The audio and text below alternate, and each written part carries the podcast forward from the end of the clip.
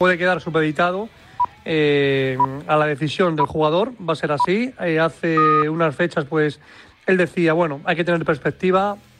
Llevo jugando un mes ahora bueno con el Madrid desde su erupción en Villarreal, pero hay que pensar y tengo que pensar todo lo mal que, lo he pasado eh, a principio de, temporada. Así que no va a ser una renovación fácil la del Madrid con, con Ceballos y eso que al Madrid podría interesarle, aunque, aunque fuera, eh, suena un poco, no sé si ventajista, un poco superficial, pero por el grupo de nacionales que tiene que tener cada equipo de cara a la confección de la plantilla de la próxima temporada pues saldremos de dudas como con los demás en los próximos meses. Y con el Real Madrid en concreto en la pelea por la liga salimos de dudas o empezamos a salir de dudas esta misma noche. Te escuchamos luego desde Villamarín. Tori, gracias. Nacho ha percibido, si viene amarilla, no jugaría contra el Español, llegaría limpio al partido contra el Barça el día 19 en el Camp Nou. Hasta luego, Tori. Un abrazo. Y con esa intención llega también el Real Betis. A ver cómo afronta el partido el equipo de Manuel Pellegrini. Última hora, Agustín Varela, muy buenas.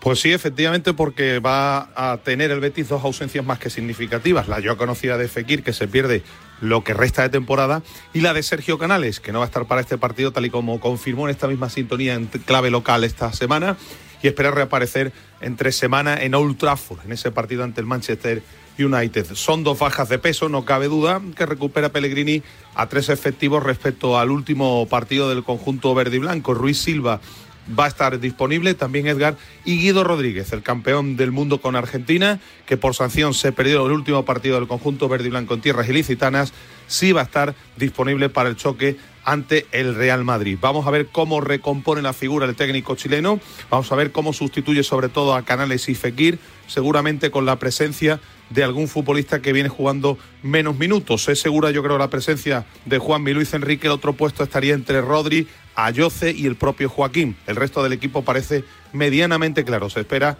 un gran ambiente en el estadio Benito Villamarín de un Betis que sigue buscando estar la próxima temporada en la máxima competición continental. Gracias, Agus. Y nos quedan dos partidos. El primero, el de las dos de la tarde. Partido de necesidades en Zorrilla entre Real Valladolid y Español. Cuéntame última hora. Jesús Pérez Baraja, muy buenas.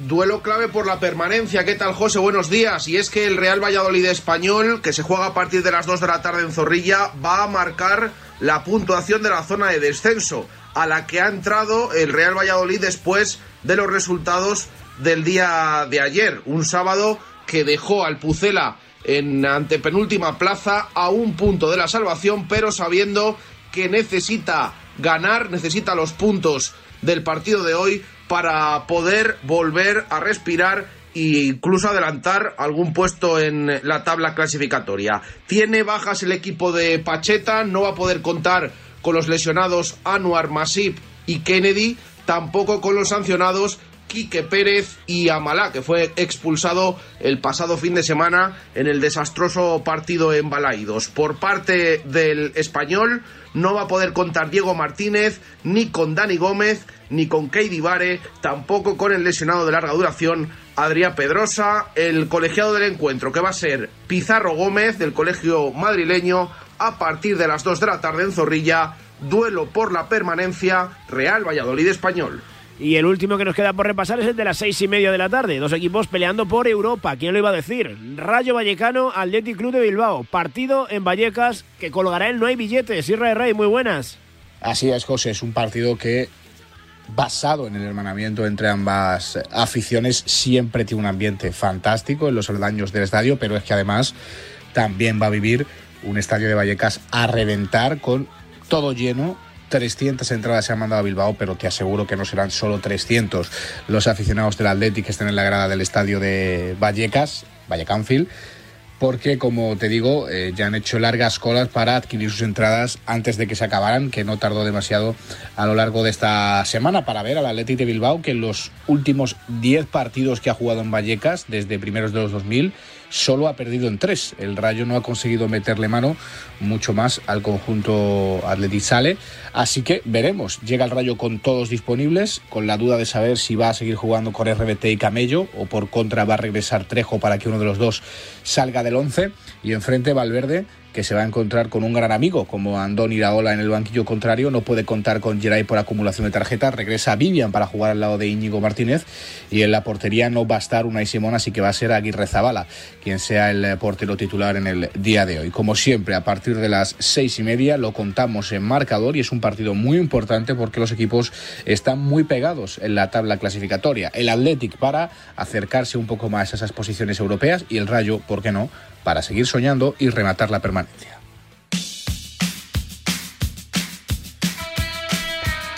Y para analizar todos estos partidos hay que buscar y bucear también en las curiosidades que encierra esta jornada. Mario Collados, muy buenas. Hola José, ¿qué tal? Como cada domingo, por aquí estás para contarme y ponerme la lupa en ciertos detalles de estos partidos. Eh, empezamos por el de las 2 de la tarde. Eh, curiosamente, eh, es verdad que en esa visita del español a Pucela hay que estar pendiente de los datos que nos hablan de las victorias del español.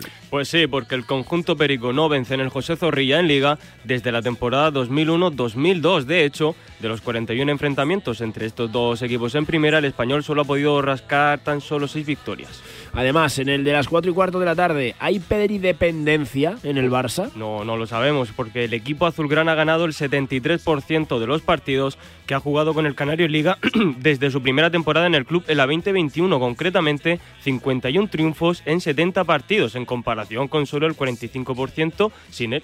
En cuanto al Valencia, que es el rival de hoy del Fútbol Club Barcelona, tiene pinta, o por lo menos estamos viendo en los últimos tiempos, que le cuesta ganar en el Camp Nou. Pues sí, de las 87 veces que el conjunto Che ha visitado el Camp Nou en Liga, solo ha conseguido rascar 13 victorias, muy bajo el porcentaje, la verdad, de triunfos que ha obtenido el Valencia en tierras catalanas. Eso sí, le puso fin a su mala racha. ¿eh? Y ahora, ahora, con la victoria frente a la Real Sociedad la semana pasada, el equipo de Baraja puso el broche a una racha de 5 derrotas seguidas en Liga, la peor, ojo, que ha sufrido en una misma temporada en la competición desde la temporada 84-85. Me voy al partido de las 6 y media de la tarde, ese Rayo Athletic Club de Bilbao. El Rayo está a un paso de igualar el registro que tiene el Athletic en su casa, en Vallecas. Sí, el Rayo ha sacado seis victorias y seis empates de las 19 veces que ha recibido al Atleti en Liga, por lo que el conjunto vasco ha vencido en los siete choques restantes. Puede empatar ese número de victorias el conjunto de Iraola en el día de hoy estoy pendiente de las víctimas de Yuri Berchiche. Haces bien, ¿eh? el jugador del Atleti ha anotado 10 tantos en liga y han sido cada uno de ellos ante un rival diferente. Busca, busca y víctimas eh, a las que marcar Yuri Berchiche. Habrá que ver si el Rayo es otra más. A las 9 de la noche tenemos ese partidazo también en el Villamarín, Real Betis, Real Madrid. El, el Betis gana al Madrid dos veces en nueve temporadas. Sí, en las últimas nueve veces que el conjunto sevillano ha recibido al Real Madrid en liga, ha ganado en dos ocasiones. El resto han sido derrotas para el equipo de Pellegrini, menos un empate en la temporada 2015-2016. Y el Madrid a un gol de los 100 en el Villamarín. Solo a uno de los 56 choques que ha disputado el Madrid en el Benito Villamarín en Liga ha anotado 99 goles en total. Puede llegar, por tanto, el gol número 100 para el equipo de Ancelotti a partir de las 9 de la noche. Y desde las 2, como digo, la una y media será cuando arranque el marcador con los Pablos. Habrá que estar pendientes de todo lo que suceda en el mundo del fútbol. Mario, gracias. Un abrazo. Estate atento por si acaso te has despertado un millonario y todavía no lo sabías. Ojalá. Buenos días. En el sorteo del sueldazo del fin de semana celebrado ayer, el número premiado con 5.000 euros al mes durante 20 años y 300.000 euros al contado ha sido el 79.214 79214, el reintegro del 4 y la serie la 46. Asimismo, otros cuatro números y series han obtenido cada uno de ellos un sueldazo de 2.000 euros al mes durante 10 años. Puedes consultarlos en juegos11.es. Hoy tienes una nueva oportunidad con el sueldazo del fin de semana. Disfruta del día. Y ya sabes, a todos los que jugáis a la 11, bien jugado.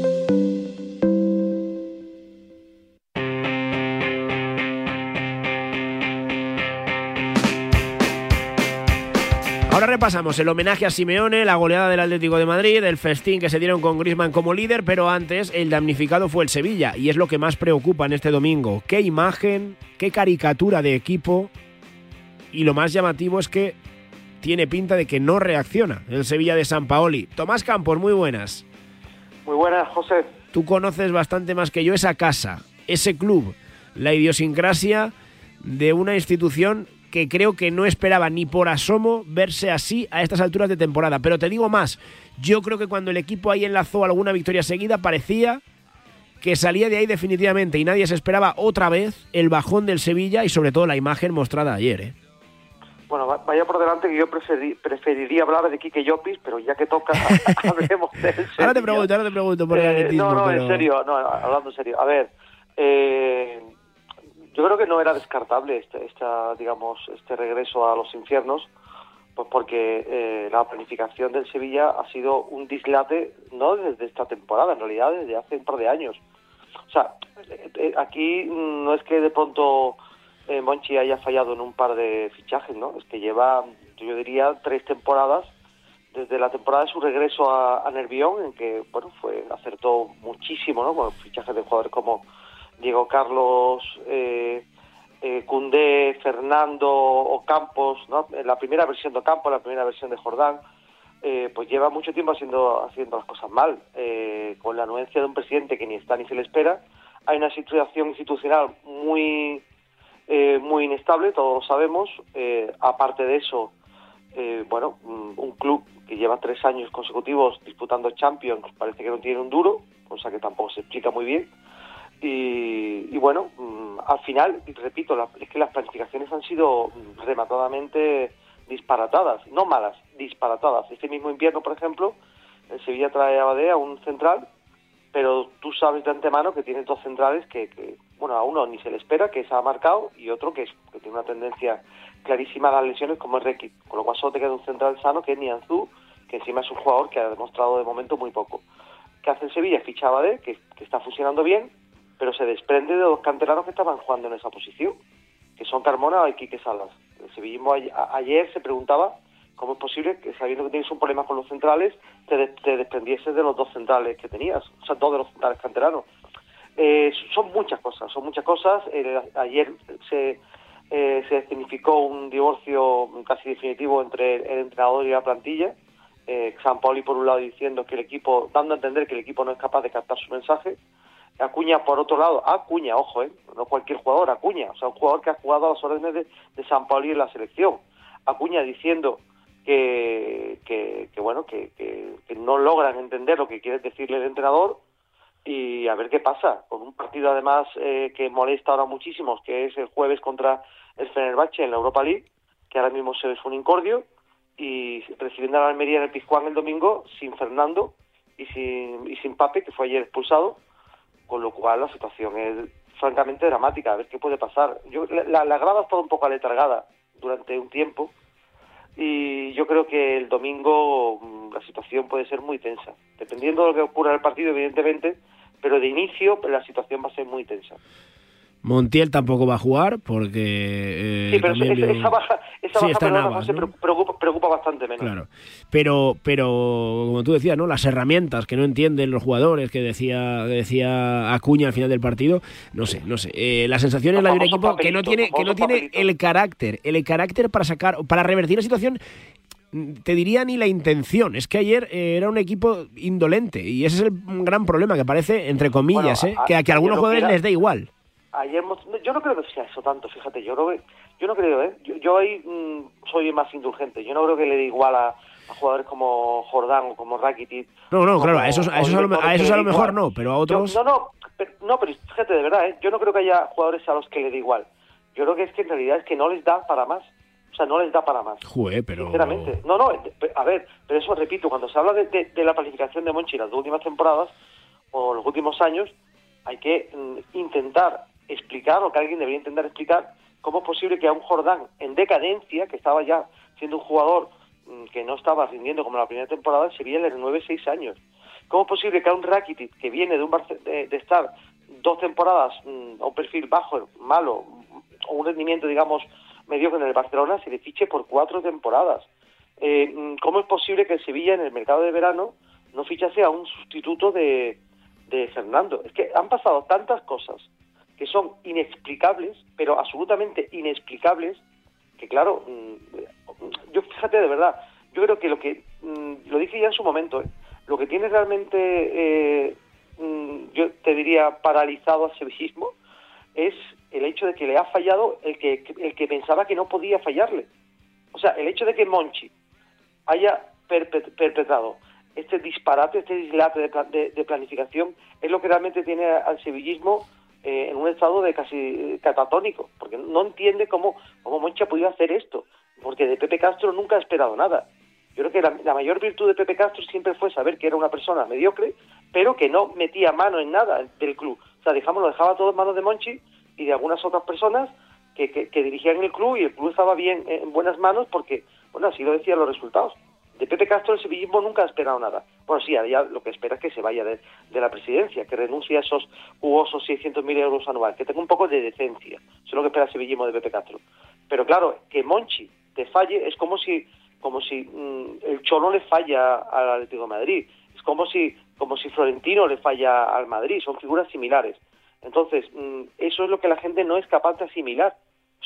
De verdad, creo que, y, es, y es un problema que, que se ha enquistado y es de difícil solución. Cuando, cuando José María Nido entre a la, regrese a la presidencia, que es un, hecho que, será, se producirá tarde o temprano, una de las grandes eh, decisiones que deberá tomar es ver qué hace con, con Monchi. Si, lo mantiene como director deportivo, eh, confía en él o, bueno, o, o, elige a otra persona, porque también te digo una cosa, el sevillismo sobrevivió al fallecimiento repentino de Ramón Sánchez Pizjuán, el sevillismo ha sobrevivido a muchas cosas. no puede todo depender de que a Monchi se le vuelva a iluminar la, bombillita. Si Monchi mm, ya ha perdido ese toque mágico y su trabajo es muy deficiente, pues lo que hay que hacer es hacerle un homenaje maravilloso a la altura de su figura, de uno de los de las tres figuras más posiblemente más relevantes de la historia del club, pero que deje su puesto a otra persona capacitada para, para llevar a cabo el trabajo por el que se le paga. Habrá que ver y el tiempo dirá en qué termina la aventura de Monch en el Sevilla, la presidencia, pero sobre todo lo de esta temporada, que es lo primero que hay que salvar, que es, aunque parezca raro a estas alturas, la categoría que corre peligro para el Sevilla. Tommy, un abrazo fuerte, gracias. Un abrazo. Escuchamos a Simeone. Tres. No, son muchos. En lo rápido me viene el partido de, de Chelsea la semifinal de la segunda semifinal. Eh, me viene el partido de Barcelona cuando ganamos la liga y me viene el partido que perdimos la final por penales, porque más cerca no se puede estar.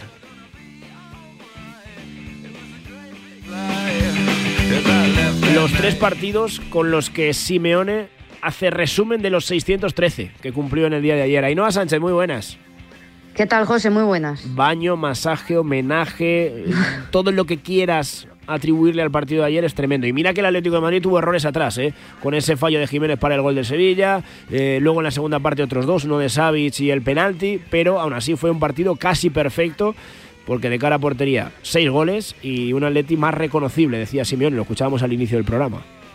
Sí, eh, estaba muy feliz Diego Pablo Simeone por haber celebrado ese récord, ese Simeone leyenda, 613 partidos superando a Aragonés, que se dice pronto con esta importante victoria. Es verdad que que el Sevilla estaba hecho, uno, estaba hecho unos zorros. Eh, yo a San Paoli le vi tremendamente hundido en, en, rueda de prensa. Los jugadores, cuando iban cayendo los, jugadores, los goles del Atlético de Madrid, cada vez se iban hundiendo más y todo lo contrario, el equipo del Cholo, que marcó el segundo, el primero, que quiso el segundo, luego el tercero. Es verdad, como tú comentabas, que tuvo esos desajustes atrás que, que hay que seguir trabajando, porque es verdad que el Sevilla no tuvo suerte, marcó ese, ese primer gol en Nesiri y luego el penalti lo, lo falló Rakitic, pero tuvo sus, sus oportunidades. Hay que pulir esa defensa, está claro, pero arriba fue, fue todo coser y cantar. Eh, Memphis, mm, debut eh, como, como titular y doblete. Morata también quiso sus dos golitos, además un Grisman espectacular otra vez que también marcó y Carrasco para, para cerrar la, la media docena. Era todo alegría ayer en el Metropolitano. Se vio también un, buen ambiente, ese que no había habido en los últimos esta temporada por, el mal rollito que hay entre, entre bueno, pues parte de, la afición. Pues ayer se, pudo tapar todo un poco gracias al buen juego del Atlético de Madrid, a esos goles y, se acabó haciendo hasta la ola en el Metropolitano, que lo comentábamos en rueda de prensa. De prensa mm, yo creo que nunca lo habíamos visto en, en la M40. Habrá que ver hasta dónde llega esta mejoría del Atlético de Madrid, si le da para ser tercero, si holgadamente, si no, si le toca sufrir hasta junio, pero desde luego parece que después del Mundial, lo que hemos venido contando, el equipo ha mostrado otra cara. Así que pendientes del siguiente partido que será el lunes que viene en Montirí frente al Girona. Ainhoa, gracias. Un abrazo, José. Nos quedan 11 minutos para llegar a las 12 del mediodía, a las 11 si nos escuchas desde Canarias. Hay que cambiar de tercio y hablar de la otra gran cita del día. Fórmula 1 y nada más que Fórmula 1. Marcador. Empieza el espectáculo. Vuelve la Fórmula 1. Nuevas batallas, estrategias de equipo, paradas en boxes. Amantes de la Fórmula 1, empieza nuestro momento. Toda la Fórmula 1 solo en Dazón. Ven, métete debajo de mi paraguas. Siempre hay alguien que cuida de ti. En Autocontrol, anunciantes, agencias y medios, llevamos 25 años trabajando por una publicidad responsable. Campaña financiada por el Programa de Consumidores 2014-2020 de la Unión Europea.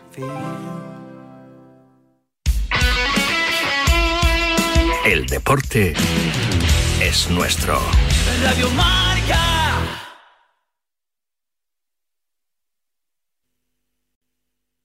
I'm not just picking up some Dunkin', I'm actually getting help repainting my dining room. I'm a Dunkin' Rewards member, so I can use my rewards to get ahead and say things like, hey, thanks for painting my dining room. Now you can get ahead too and get a $2 medium iced coffee all day, all month when you order ahead, if you're a Dunkin' Rewards member. And if you want to get in the spirit of March, make it Irish cream flavored, exclusively for rewards members. Not a member? Join on the Dunkin' app. Order ahead and get ahead with Dunkin' Rewards. Save them, stack them, use them how you want. America runs on Dunkin'. Limit one per member per day. Additional charges and terms may apply. Participation may vary. Limited time offer. Marcador acoge de 7 a 8 de la tarde su informativo 360, dirigido por Nuria Cruz. Más de 40 voces en una hora vertiginosa de radio en la que las últimas horas cobran protagonismo. Información, opinión y reflexión para cubrir el panorama deportivo mundial. Informativo 360 con Nuria Cruz y Pablo Parre en Marcador. Radio Marca te lo cuenta todo.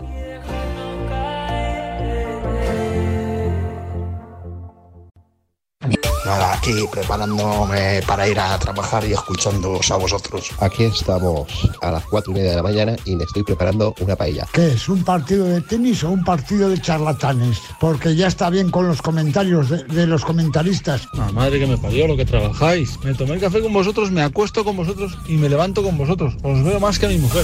Tenemos un teléfono con WhatsApp para que envíes tus mensajes de voz desde cualquier parte del mundo. 0034 628 26 90 92. ¿A qué estás esperando? Ya está bien, ya está bien. Para la mayoría de nosotros estos solo son pasos, pero para muchas personas dar un paso es imposible. Para acabar con la esclerosis múltiple no te pedimos dinero, solo que des tus pasos. Cuando andes, corras o pedalees, comparte tu recorrido. Entra en Yo doy mis pasos y da los tuyos. Los convertiremos en dinero para la investigación. Radio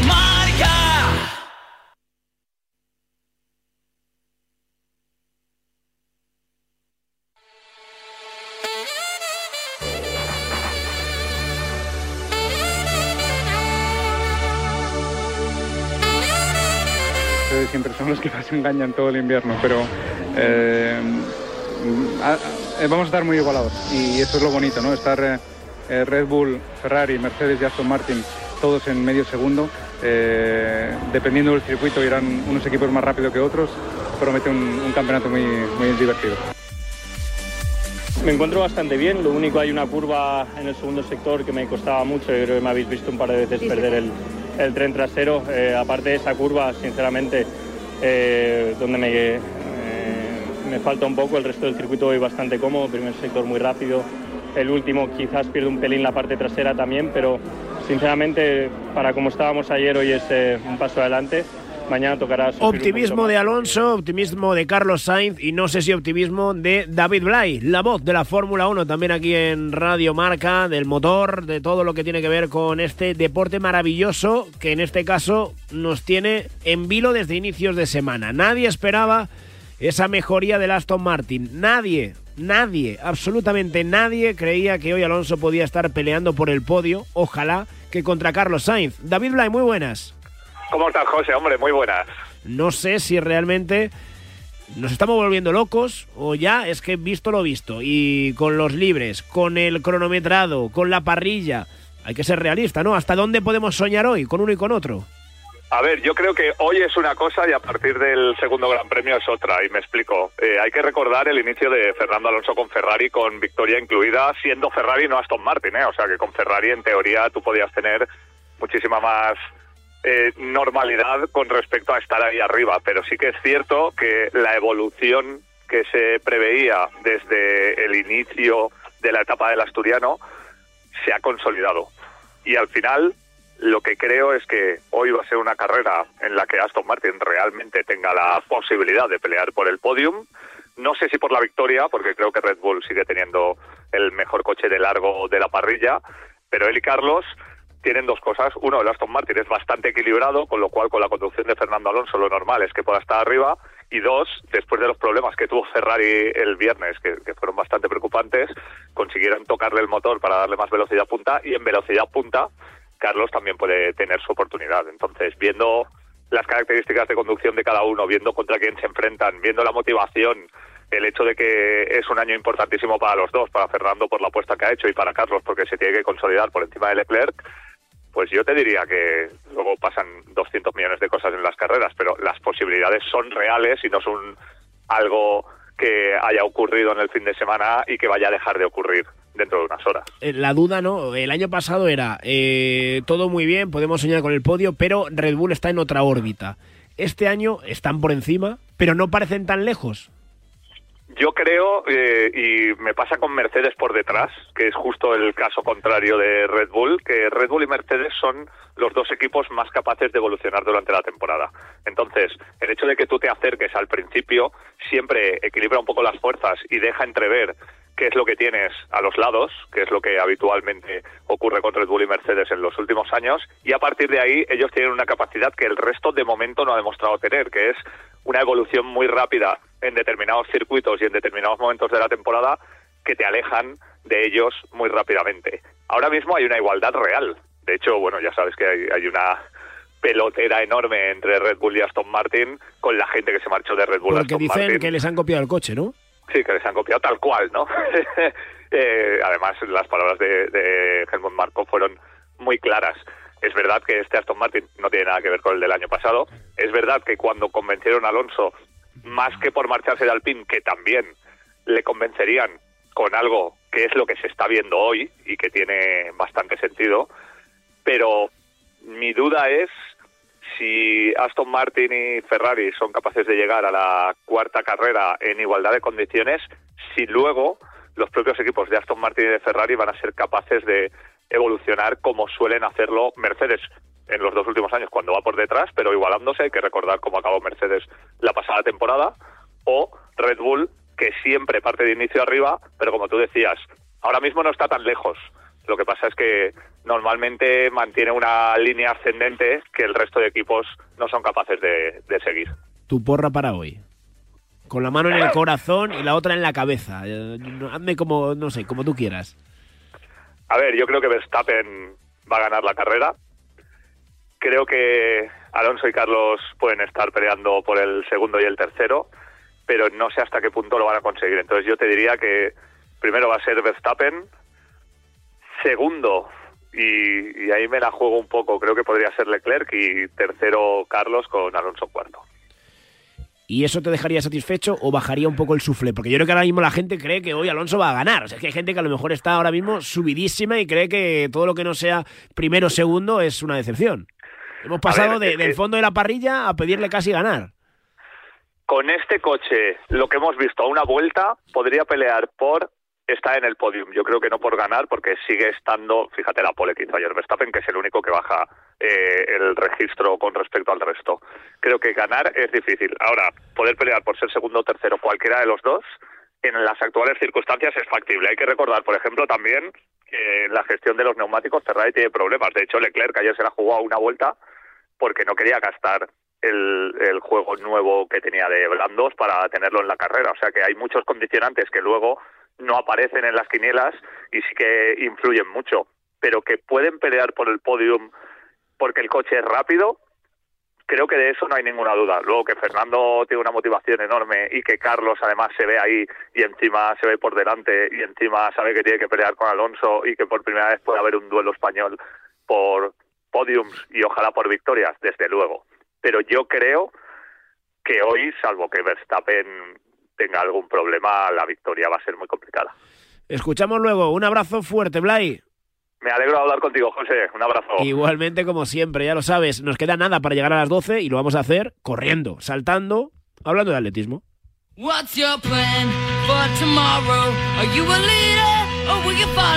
Me marcho hasta Estambul para cerrar esta hora hablando de los campeonatos de Europa Indoor que todavía no nos han dado alegrías en forma de medallas, pero que ojalá esta tarde en la última jornada sí lo hagan. Enviada especial del diario Marca, Begoña Fleitas, muy buenas. Hola, ¿qué tal? Buenas tardes. Eh, nos hemos quedado con la miel en los labios ayer doblemente con Estrella Guerrero.